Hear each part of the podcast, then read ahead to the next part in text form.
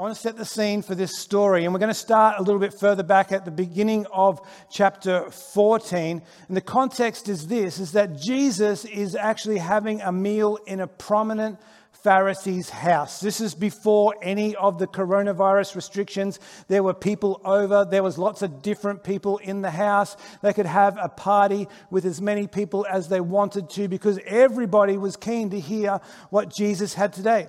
Now, you've got to understand that though that this is the Sabbath, right? This is the lawfully religiously observed day in the Jewish calendar to do no work, but also today to keep it holy unto the Lord. And the people who were around were trying to catch Jesus out. It says in Luke chapter 14, verse, verse 1, it says, One Sabbath, when Jesus went to eat in the house of a prominent Pharisee, he was being carefully watched. He was being carefully watched by the Pharisees and the scribes who were critical of him and who were trying to catch him out. You see, there was a person there who needed to be healed who was ill, and they knew that if they got that person around Jesus on the Sabbath, that they were going to try and catch him in the act of healing them. Now, Jesus is able to do this in a way that, you know, completely leaves them with no answer, and he still was able to heal the person. But they were watching Jesus closely. Everywhere that Jesus went, people were watching. They were trying to catch him out. They were trying to look for that gotcha moment. They're trying to catch him in the act of either doing something wrong or saying something wrong that they could actually crucify him for. The Pharisees, the scribes, and the writers and rulers of religious law were just waiting for Jesus to do something wrong. You know, people were always doing that to Jesus, but have people been doing that to you? Have you ever felt like you've been in one of those gotcha moments where someone can just hear you say something incorrect and go, gotcha?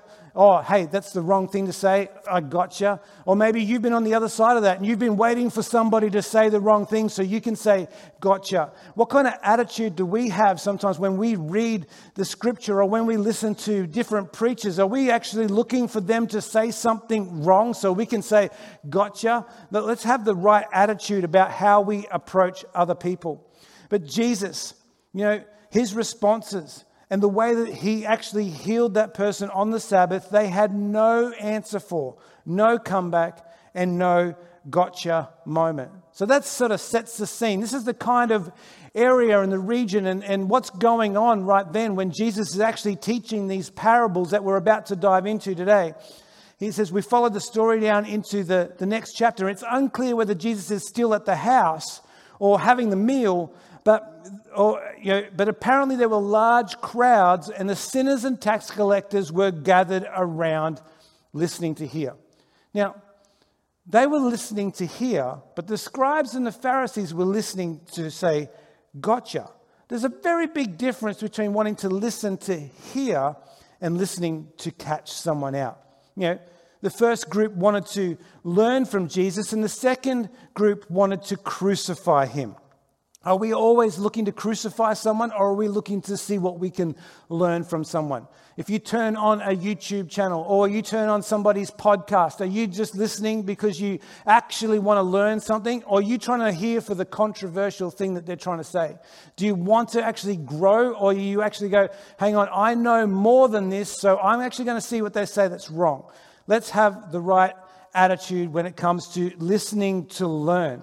So Jesus finds himself in this position where he's telling these stories to two very different groups of people.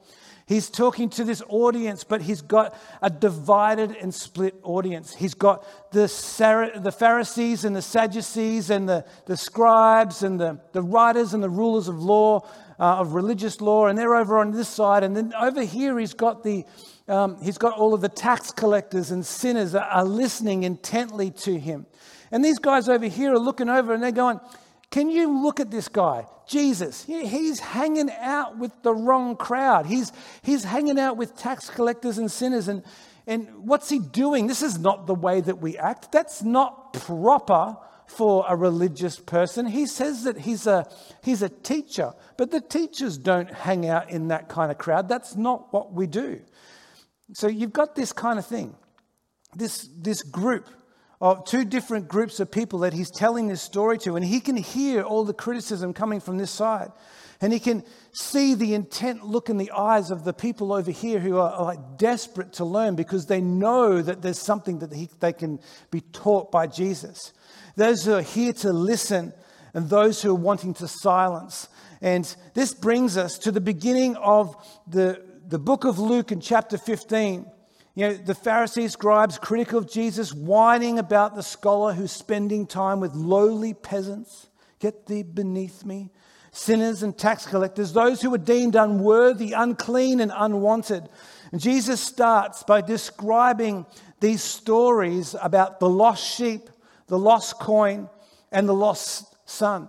So, the first story he just starts to tell, he talks about how if a shepherd is out in his fields and he notices that he has a hundred sheep, but one is missing, will he not leave the 99 sheep who are safe to go off to find the one sheep who was lost and potentially in danger? And he tells that story. And then he goes on to tell the same story the same story again, but in a different way. So, will not the widow who has 10 coins and loses one leave the nine coins there where they are safe and go off to find and turn her house upside down to find the one coin that is lost? And then, when she has found it, won't she just call all of her friends and neighbors and say, Come and celebrate with me? I have found this lost coin. See, Jesus is trying to paint a picture to the scribes and the Pharisees who are being critical of who he spends his time with, that the lost are important to him. Let's have a look at this a little bit more closely. This is an interesting note that I discovered while I was reading this is that Jesus starts by placing more value on the one than on the 99. More, than, more value on the one than the nine and more value on the one than the one. You notice the numbers decrease on the way through this. He talks about, starts talking about 100 sheep, and he starts talking about 10 coins, and he starts talking about two brothers. And who are the lost in these stories? You know, obviously we know that if we read through this, this whole chapter, and we're going to dive into a fair bit of it now, but the lost person, the lost in these stories is the sheep, the one that's lost, the coin, the one that can't be found, and the son who leaves and wanders away. We know that these are the ones who are lost. But Luke chapter 15, verse 11, we're going to read through this story of this famous parable of the prodigal son. And I'm excited to jump into this today with everybody. So then he said, A certain man had two sons. And the younger of them said to his father, Father, give me the portion of goods that falls to me. So he divided to them his livelihood, the inheritance. And not many days after, the younger son gathered all that he had together and journeyed into a far country, and there wasted his possessions with prodigal living. But when he had spent all, there arose a severe famine in that land, and he began to be in want. There he went and joined himself to a citizen of that country, and he sent him into his fields to feed the swine, the pigs. And he would gladly have filled his stomach with the pods that the swine ate, but no one gave him anything. Just imagine that, kids. You got so hungry so hungry that you went and jumped into the pig pen with the mud and you were sloshing around and you were trying to fight with the pigs for their food. Have you ever been that hungry in your life? All of the kids watching at home, have you ever been so hungry you would have gone, Oh, I'm going to jump into the, the muddy pig pen and I'm going to fight with those? And this is how hungry this prodigal son was is that he had to fight with the pigs for food. He was so hungry. But it says, no one gave him anything. And when he came to himself, he said, How many of my father's hired servants have bread enough to spare, and I'm perishing with hunger? I will arise and go to my father, and I will say to him, Father, I have sinned against heaven and before you and I am no longer worthy to be called your son. Make me like one of your hired servants. And he arose and he came to his father. But when he was still a great way off, his father saw him and had compassion and ran and fell on his neck and kissed him. And the son said to him, Father, I have sinned against heaven and in your sight, and am no longer worthy to be called your son.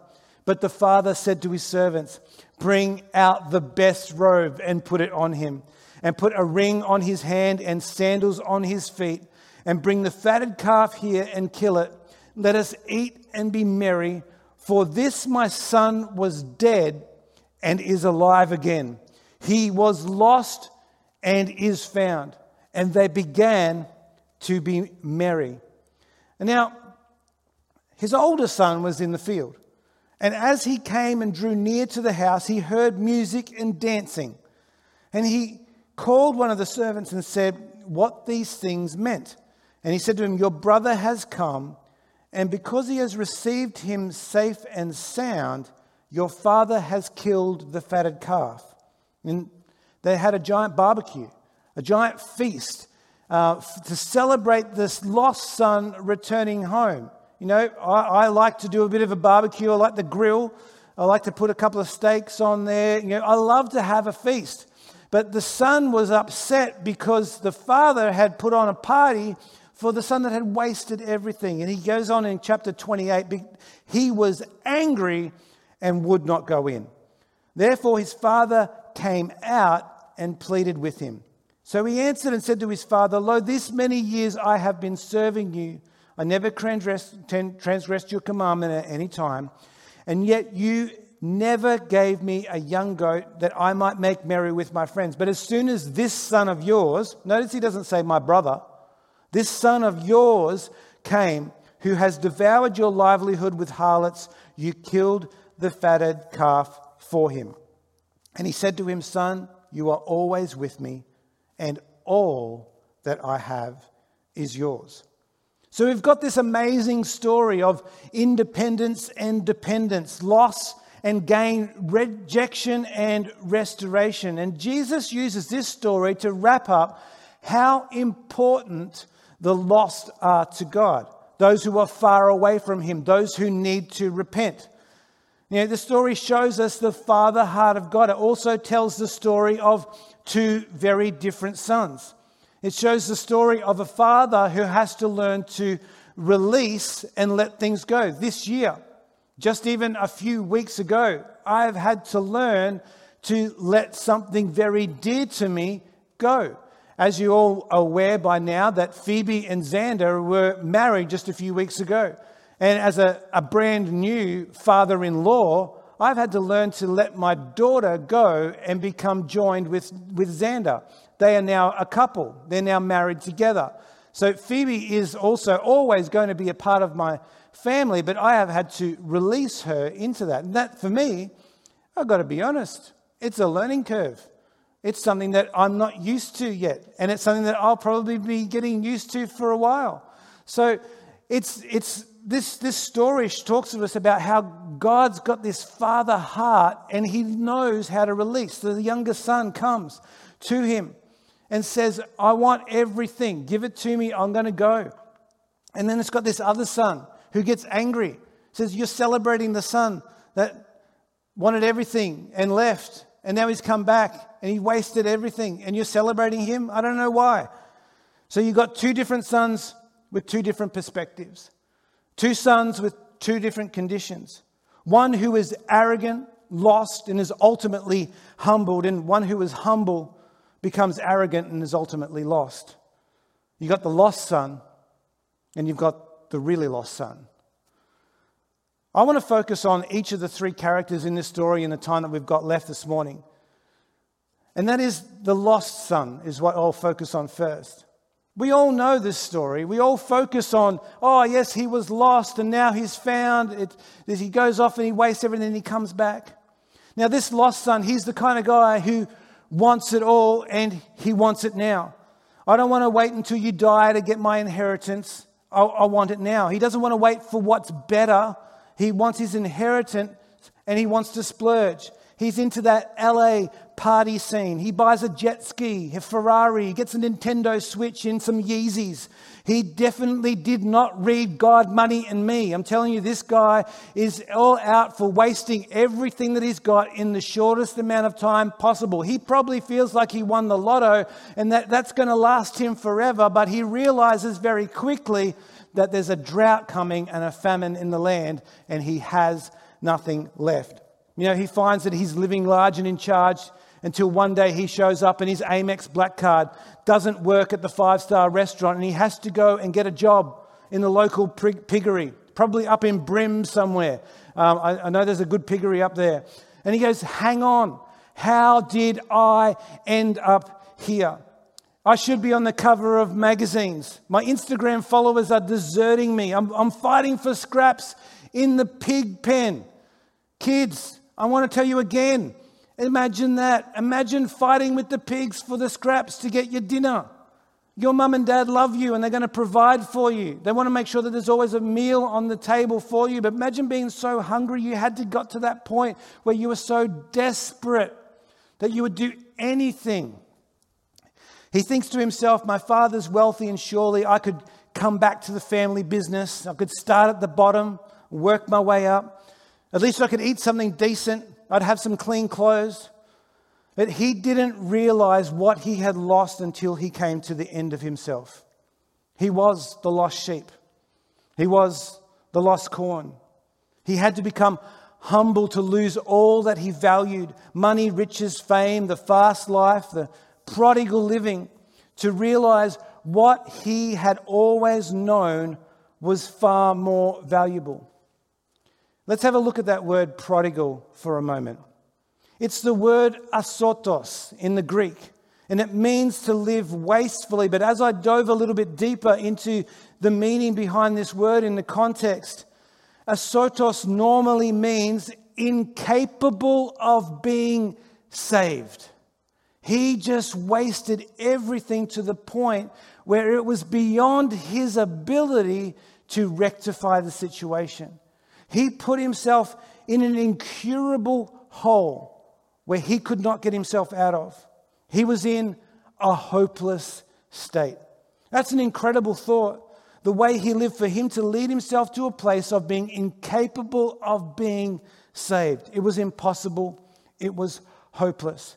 And I want to tell somebody who's watching this today you might have led yourself down a road and made some decisions that you think you're in a place where it is impossible for you to get out of. But I want to tell you today that our Father in heaven is able and capable and willing and wants to, and He is on the lookout for you to start to return to Him, and He will restore those years that the enemy has stolen from you. So I want to encourage you today, if you are watching this, and I'm expecting crowd. I'm, I'm, I'm just anticipating people coming along this journey with me this morning. If you're in the living room, get up on your feet. Let's go. The Lord wants to restore to you what you have maybe even wasted yourself. Let's go this morning. He realizes that he is in a predicament, and all he can do through himself is to throw himself on the mercy of the Father. That brings me to this next character in the story is the father. Luke chapter 15, verse 20 to 24, it says, And he arose and came to his father.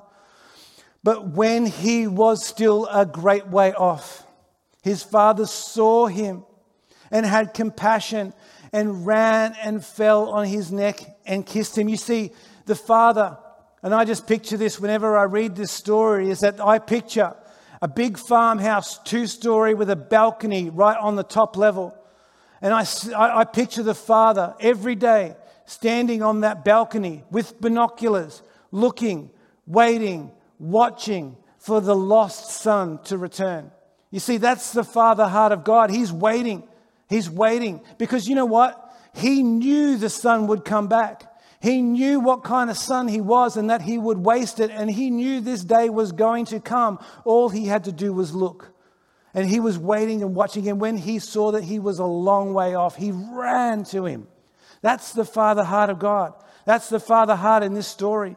And regardless of whatever the son tried to say, and said, Father, I don't deserve this. And he says, Shush, bring, servants, bring out the best robe and put it on him, put a ring on his hand and sandals on his feet. Bring the fatted calf. We are going to have a party. For my son was dead and is alive again. He was lost and is found, and they began to be merry. You know, the father didn't act as expected. He anticipated servanthood and he got sonship. He perceived retribution and he got royalty. He expected to be chastised and instead he was celebrated. Peter Scazzero in the book Emotionally Healthy Spirituality says this about the prodigal son. Says Jesus' description of the father gives us a glimpse of what it looks like for us to be emotionally mature adults. The church is full of younger sons who wander from the love of God every time He does not meet their expectations. But it's also full of elder brothers who are angry, bitter, and grumpy. I know them both well. I relate to both. Yet people are desperately looking for fathers and mothers in the faith who are able to embrace, love, empathize, be present, and forgive freely. It's a love without conditions something the world knows very little about. To become this kind of person does not come naturally. You know, the Father continues to keep watch for the return of the Son. He's always looking and waiting for the lost to realize an end to himself, to understand that they are incapable of saving themselves. And that is when he comes. Then we've got the final character in this story. And I like to call him the really lost son. Luke chapter 15, verse 28 tells this about the son. It says, But he was angry and would not go in. Therefore, the father came out and pleaded with him. And he starts to whinge and complain. He says, I was faithful. I never left you. I served so long. I've worked my butt off to try and please you. I have done everything right, but still you're celebrating the one who did everything wrong instead of me. I've never had one of these parties. And he gets himself down into the dumps and he starts to be grumpy. But the really lost son, he never left. He stayed. He was faithful. I picture this one as the responsible one, the responsible elder brother, the one that you should look up to as an example. But there's something different about this son that I realized this time I read this parable. Is that there were two sons who left. One left and wasted all of his inheritance, but one actually was out in the field. And when it came time to come into the great celebration, one stayed outside, refused to go in. Two sons, one father. And twice the father goes out to meet the son. The father was not just looking for the lost prodigal son, he was also looking for the one who never left. He was looking for the son who had the attitude, the son who was going, But why are you always celebrating those lost people? Why are you always looking? Why are you always standing on that balcony at the end of every day looking out to see if that lost son will come back? He's not going to come back. It should be all about me, but it's not.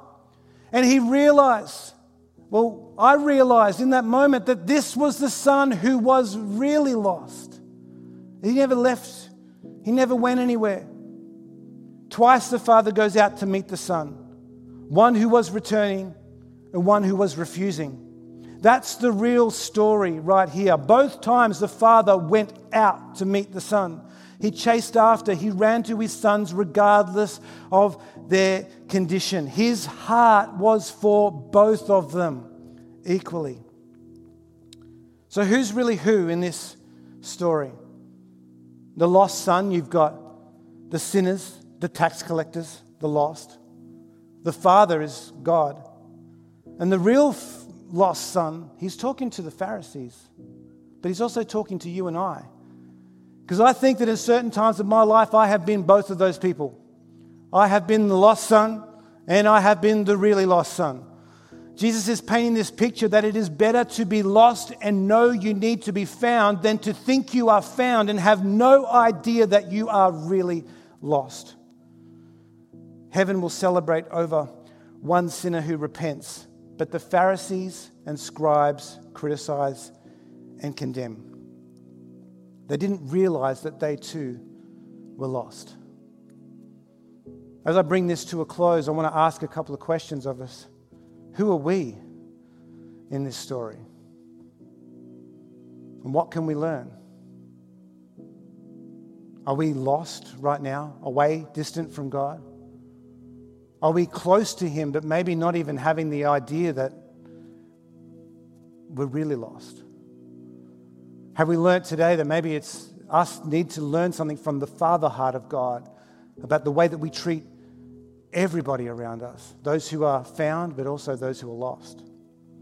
And I want to invite people today to join me in a prayer in just a moment, coming close to God again, to ask for forgiveness, to say, God, I'm sorry. I've been lost and I want to be found again. And the essence of these parables really shows us God's Father heart. It's important to remember that on this particular Father's Day, that His heart is for us. We've all been lost, and occasionally we still lose our way. We need to return to Him, and He will come out to us. Come on.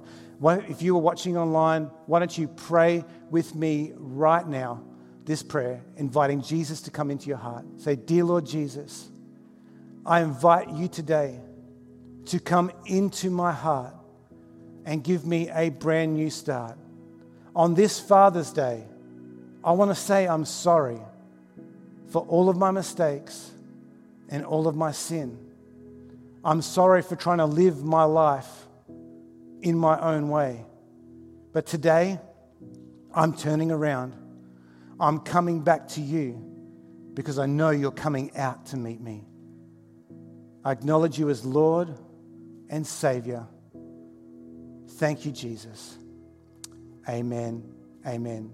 If you prayed that prayer, I, I, want to invite you to touch base with us, to connect with us, to send us an email. There's different ways in which you can do that. It will come up on the screen.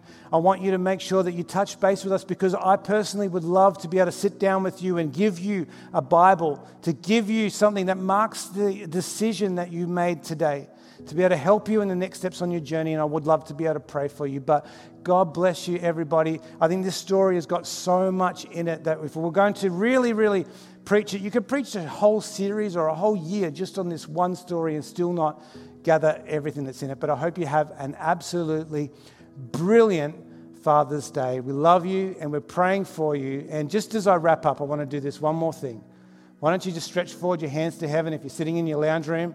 If you're driving in a car, please don't do this right now, but wait until you're pulled over to the side of the road. But the Lord bless you and keep you. The Lord make his face to shine upon you and be gracious to you. The Lord turn his face towards you and give you peace. God bless you. Love you.